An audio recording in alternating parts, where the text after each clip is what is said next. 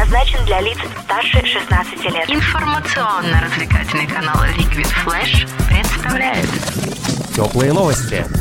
Всем привет! Это Милена Гордиенко с кратким обзором новостей шоу-бизнеса.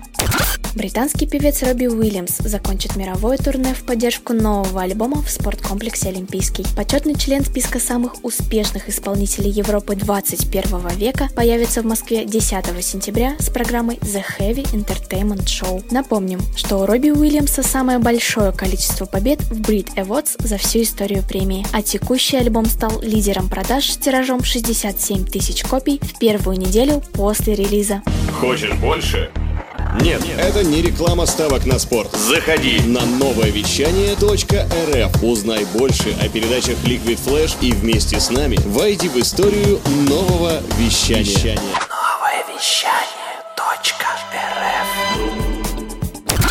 Американская рок-группа Linkin Park работает над специальным общественным мероприятием в память солиста группы Честера Беннингтона. На своей официальной странице в Твиттере музыканты поблагодарили поклонников со всего мира за любовь и поддержку в это невероятно трудное для них время, а также пообещали вскоре подробно рассказать о мероприятии. Напомним, что 41-летний Беннингтон был обнаружен мертвым в своем доме в Калифорнии утром 20 июля этого года.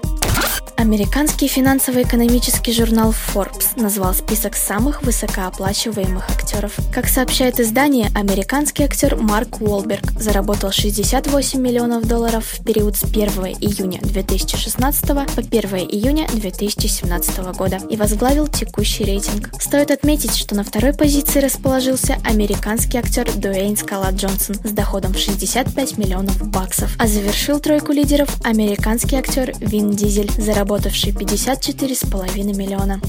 Американская певица Холзи впервые выступила с концертами в России, в московском клубе «Стадиум» и клубе A2 Green Concert в Санкт-Петербурге. За свою карьеру Холзи успела посотрудничать с такими известными исполнителями, как Sia, Imagine Dragons, Джастин Бибер и 21 Pilots. Певица уже поделилась фотографией со своего второго гига и добавила милый смайлик сердечко в описании.